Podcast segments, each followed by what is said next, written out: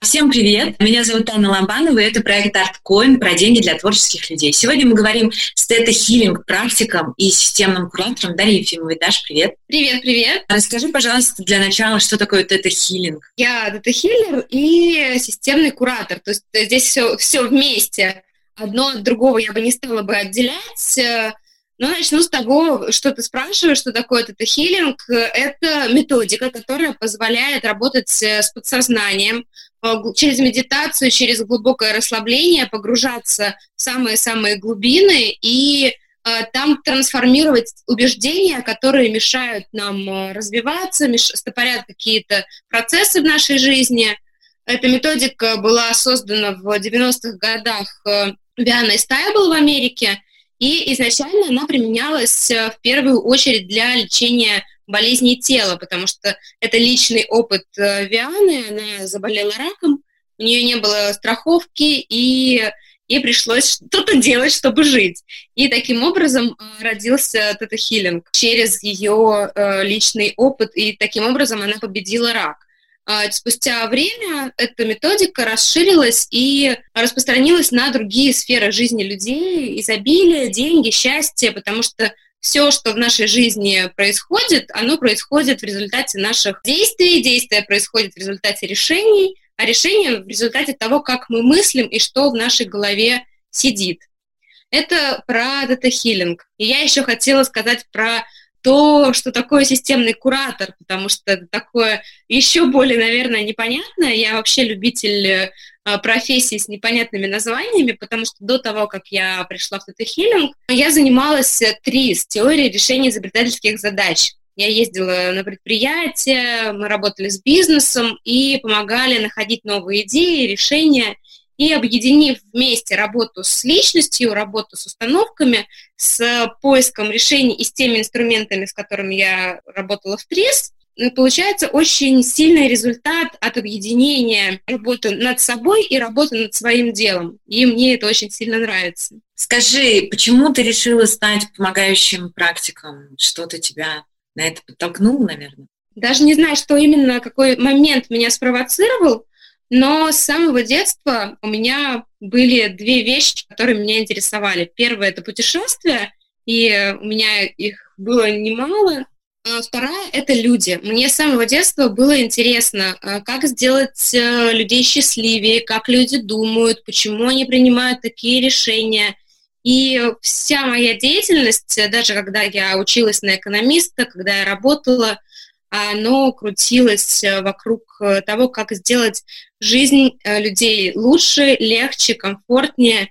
И я глубоко уверена, что каждый человек, он достоин быть счастливым, и он имеет на это право, он в состоянии это сделать, потому что счастье — это не результат каких-то внешних обстоятельств, которые на нас влияют, так или иначе делают нас счастливыми или несчастливыми, а это осознанное решение — как я себя буду чувствовать сейчас счастливым или наоборот, буду сидеть, страдать, и это все выбор. И я еще глубоко уверена, что каждый человек талантлив, и если что-то мешает выражать, э, проявлять себя, проявлять свой талант, то мне по-человечески обидно, и от этого человек становится менее счастливым, общество, другие люди недополучают э, той ценности, которую мог бы дать этот человек, в общем, я за баланс, за то, чтобы каждый человек отдавал то, что в нем есть ценного, и получал взамен э, то, что нужно ему. Деньги, изобилие, удовлетворение, самореализацию и все, все эти замечательные вещи. Скажи, а в связи с тем, что сейчас происходит в мире, ну, период очень тревожный, скажем так, плюс карантин дома, что тоже не очень, не очень, мне кажется, благотворно влияет на психику. Возросла ли необходимость в подобных практиках или нет? Ответ можно дать э, коротко. Да, возросла, да, нужна. Э, но такая ситуация, когда люди боятся, что э, дальше денег не будет, что с деньгами будет все хуже и хуже, и, и, и сокращают расходы. И в первую очередь идет сокращение расходов на, казалось бы, такие а, незначимые вещи. Мы все привыкли потерпеть еще чуть-чуть. Но если мы здесь выбираем э, вариант потерпеть еще чуть-чуть, то мы очень сильно проигрываем, потому что из состояния страха, из состояния паника, когда мы зажаты физически, когда мы зажаты в наших мыслях, мы не можем быть эффективными, продуктивными, и получается такой замкнутый круг, когда мне страшно, что не будет денег, надо что-то с этим сделать. А что я могу, что я могу сделать? Э, я же ничего не могу, а все, что я делаю, это ерунда, я это никому не нужно, и запускается вот эта вот мысленная ширалка, которая не дает э, продвигаться вперед. И э, здесь очень важно вовремя постараться найти ресурс, чтобы обратиться к специалисту и выйти из этого замкнутого круга. Потому что если мы сейчас не найдем в себе опору, а, не, не определим свою самоценность, то это очень э, рискованный путь э, не получать в дальнейшем, после того, как кризис пройдет, то, что мы могли бы получать, если бы мы сейчас смогли самореализовать э, свои внутренние желания и потребности. Уточни, пожалуйста, когда ты говоришь не получать то, что могли бы, что именно ты имеешь в виду? Это какие-то материальные блага, внутренние состояния, идеи, что это? Э, если мы сейчас бездействуем, мы в дальнейшем э, или действуем неправильно, здесь два варианта. Либо мы реализовываем себя и идем в сторону, вот, в сторону своей реализации, своих талантов, и в дальнейшем получаем и деньги, и самореализацию, удовлетворение от своего творчества. Либо мы сейчас говорим, что я здесь ничего не могу, а, из состояния страха, паники, а, что надо куда-то бежать в другое место, а мы идем на обычную работу, забиваем на свой, на свой творческий процесс, порыв, в офис идем куда-то, выбираем какой-то путь, э, который не наш, неважно, какой он будет. И тогда мы теряем. Возможно, теряем деньги, возможно, нет. Как э, тут тоже зависит от многих факторов. Теряем э, удовлетворение от своей самореализации. Как следствие, энергию к жизни и минусы к счастью. Скажи, пожалуйста, вот ты уже начала говорить про панические атаки. Почему в них сейчас так активно все сваливаются?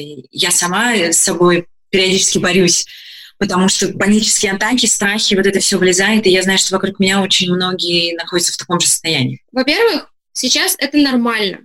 У нас э, меняется очень резкая ситуация. Мы жили, жили, жили по какой-то накатанной дорожке. Здесь бац, что-то произошло, это произошло резко.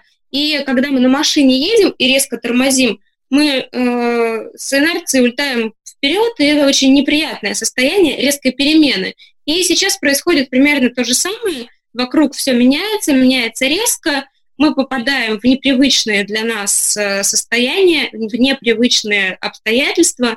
И у нас есть э, наш мозг можно поделить на две части. Новый мозг и древний мозг. И в новом мозге все наши мысли, идеи, а, чувства, творчество тоже активируется там, именно новым мозгом. А у древнего мозга одна единственная функция – это функция выживания. И сейчас такие панические атаки как раз-таки потому, что в ответ на то, что происходит вокруг, наш мозг реагирует и выдает одну или не одну, сразу же несколько из пяти доступных его, ему реакций. Это убежать, это замереть, бороться, питаться и размножаться. А обращала ли ты внимание, сколько сейчас людей жалуются на то, что они переедают? Переедают не потому, что только холодильник близко, а потому что надо заесть как-то вот это вот состояние, а еда очень простой способ получить э, положительные гормоны, гормоны, отвечающие за счастье, дофамин, серотонин, эндорфин, все это мы получаем очень легко из еды.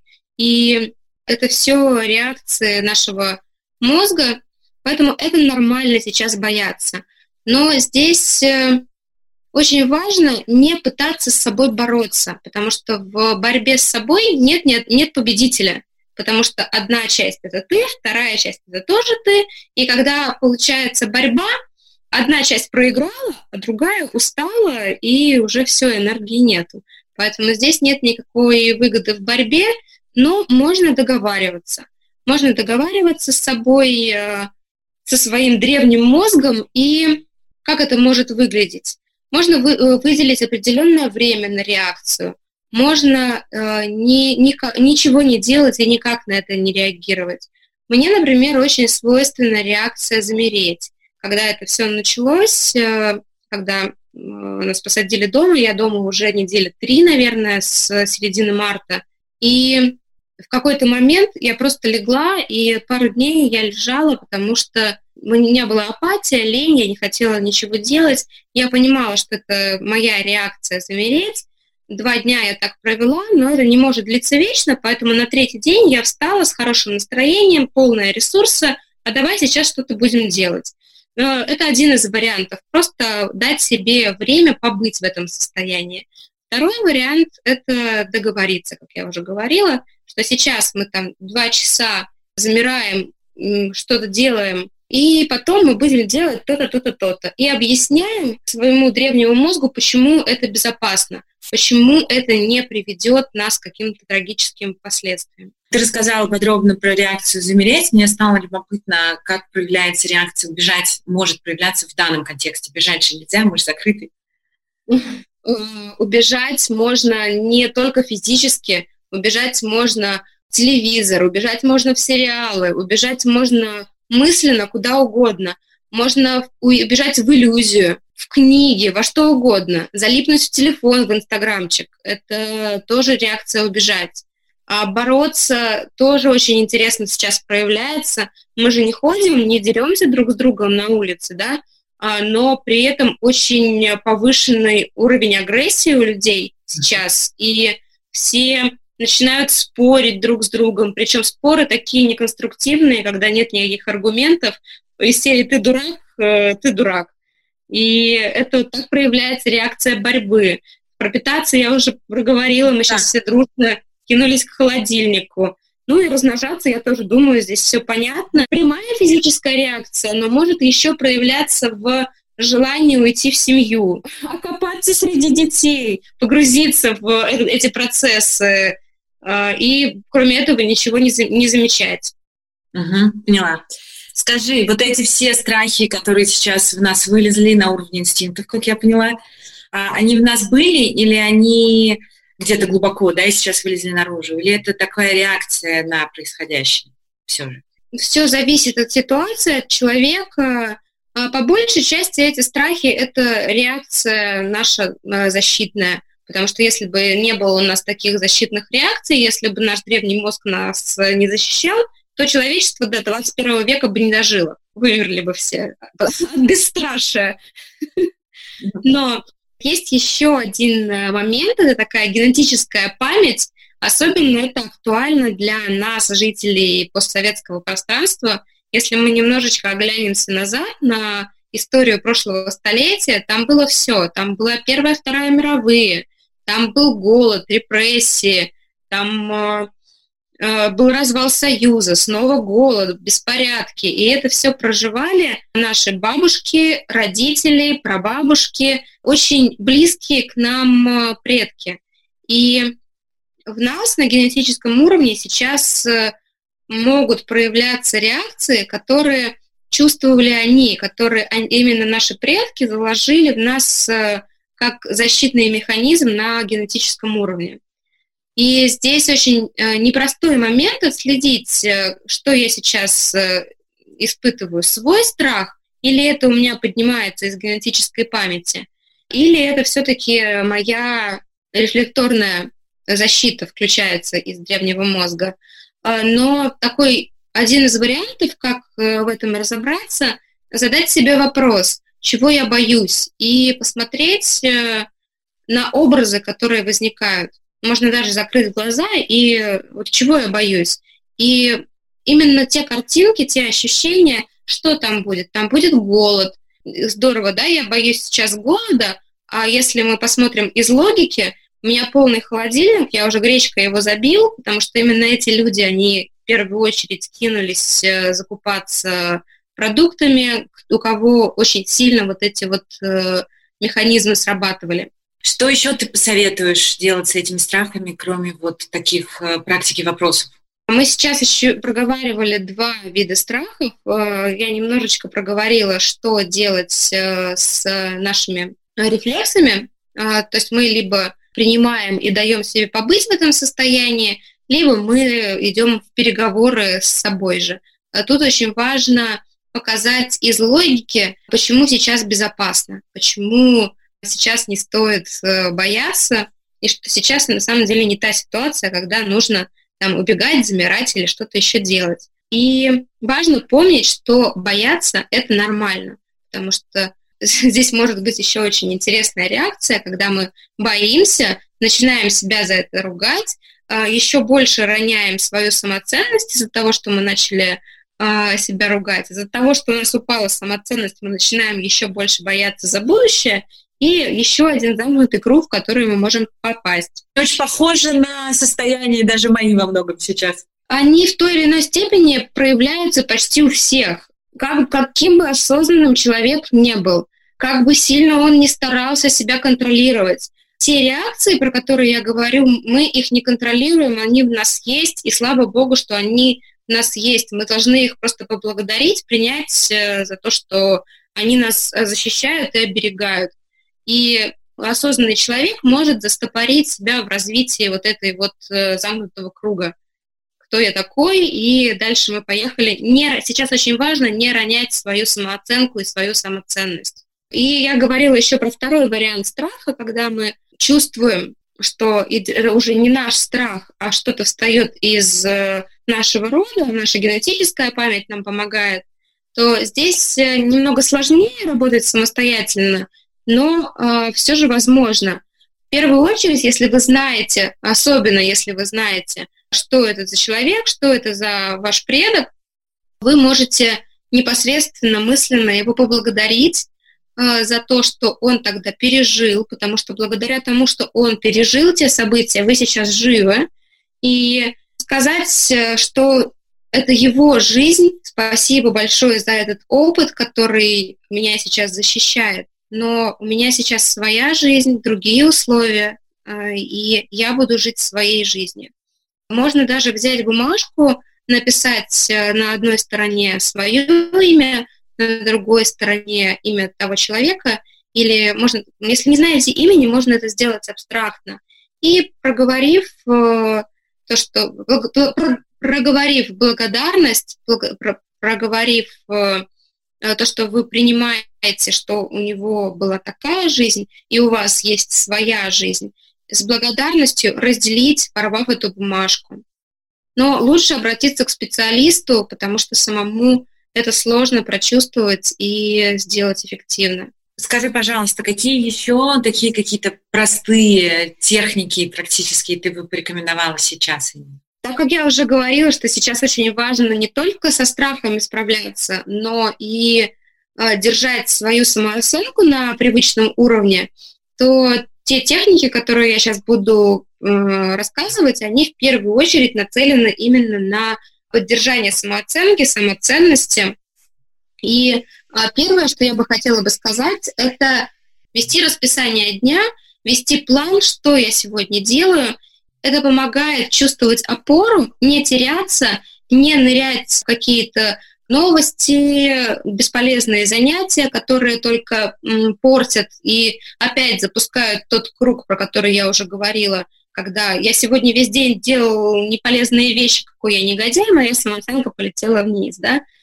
Поэтому мы придерживаемся расписания 1, 2, 3, и при этом мы относимся к себе очень лояльно и мягко. То есть если я чего-то не сделал, значит, я сделаю это в другое время. Но э, режим дня, это расписание помогает не выпадать в неопределенность, которая опять э, вызывает у нас э, дополнительный страх, раздражительность. Это первая вещь, которую я хотела бы сказать.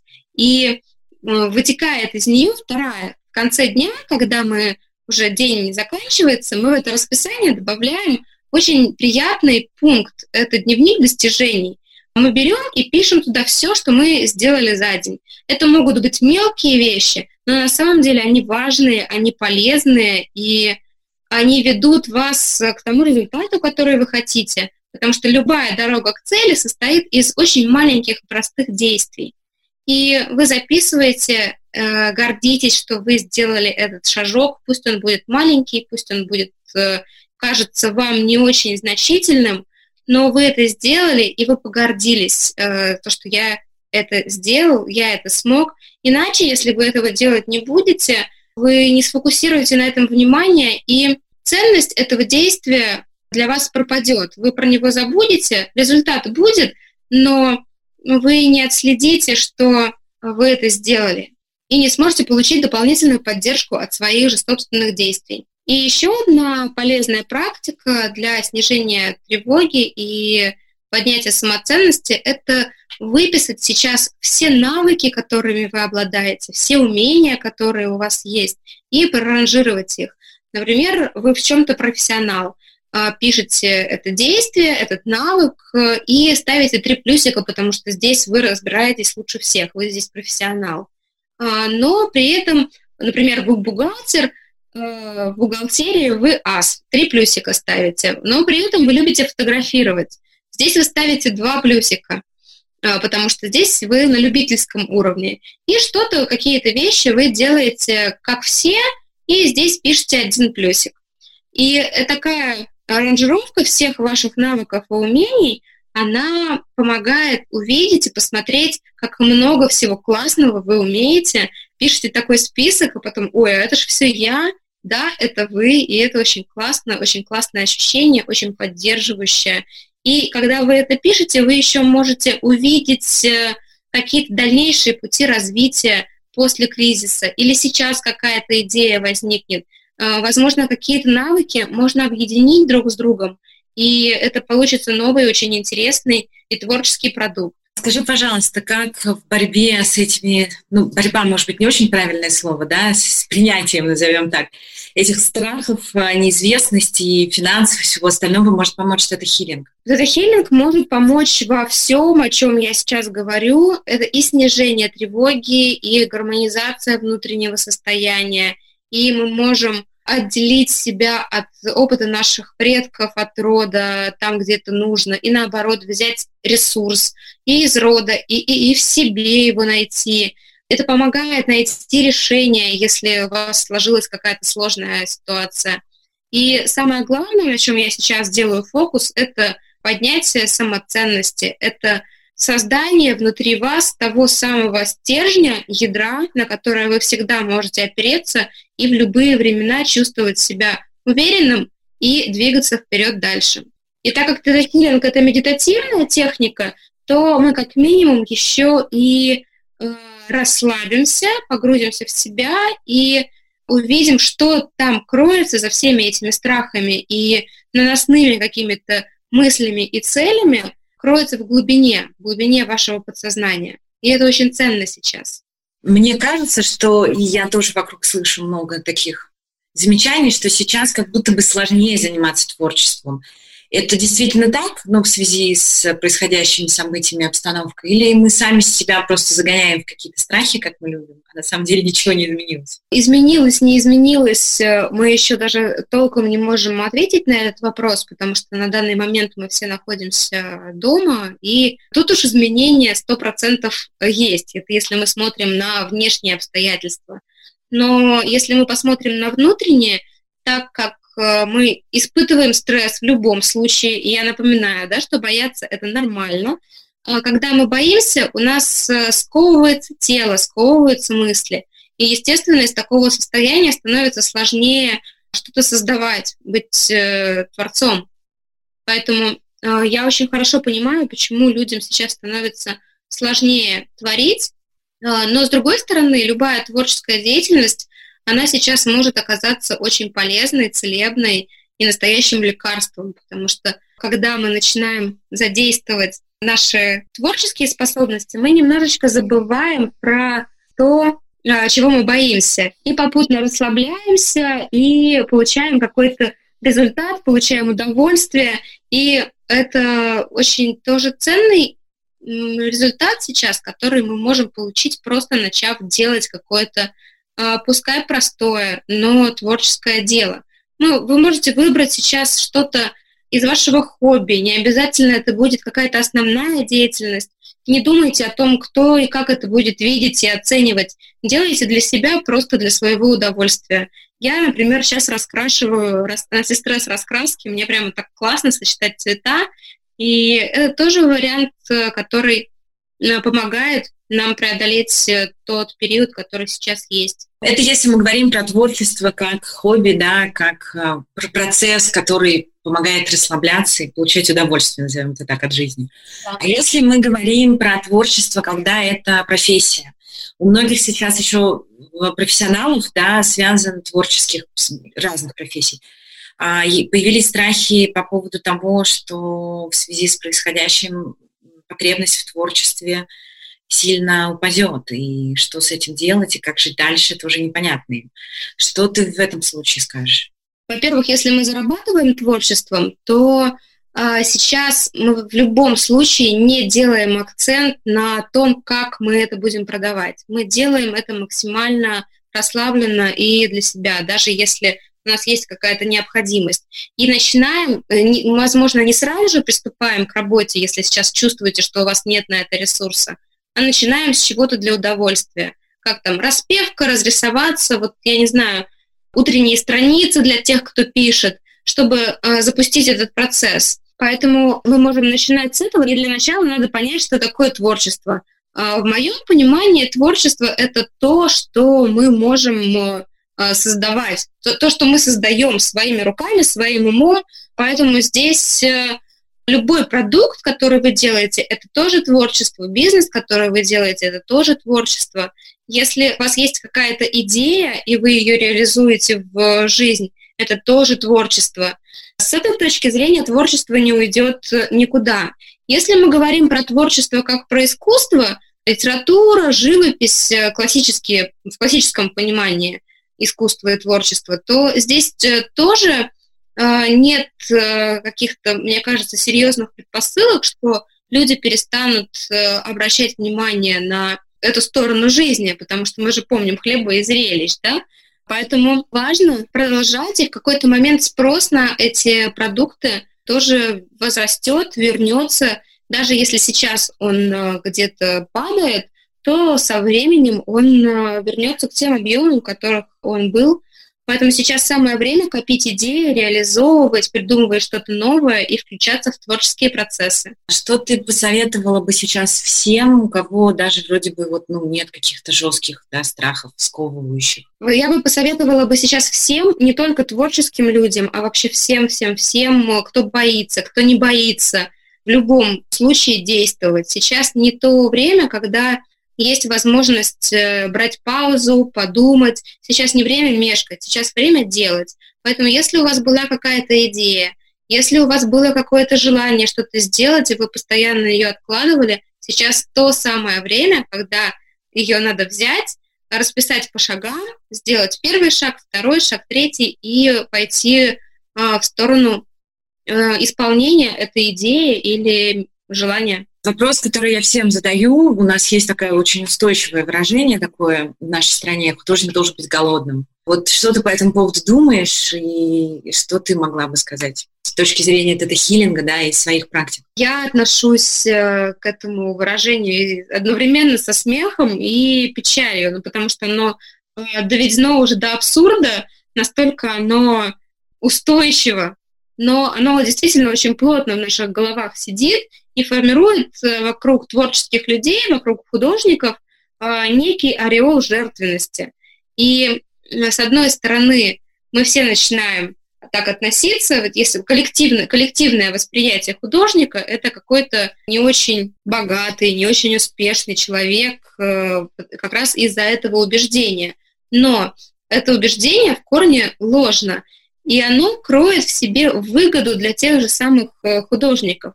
Потому что когда я должен быть голодным, значит, мне нужно помогать. Я художник, я голодный, помогите мне.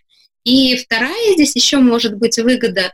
Я художник, меня никто не понимает, я творец, все вокруг дураки, и из-за них я голодный. И происходит в этот момент перекладывание ответственности за свою жизнь, за свои результаты с себя на кого-то другого, абстрактного, на кого угодно – И так как творческие люди острее чувствуют э, происходящее вокруг, острее чувствуют свой внутренний мир, все переживания, то получается брать ответственность на себя э, сложнее, чем человеку не творческому. Хотя я уверена, что все в той или иной степени творческие, поэтому это убеждение настолько живучее. Давай подведем итог. Каких-то три самых-самых главных мысли, которые тебе хотелось бы донести до слушателей сегодня. Первая, самая главная мысль, которую мне хотелось бы, чтобы все запомнили, это бояться, это нормально. Если вы сейчас боитесь, не корите себя за это. Просто мы замечаем этот страх, замечаем, как мы реагируем и даем ему место быть, потому что бояться – это нормально.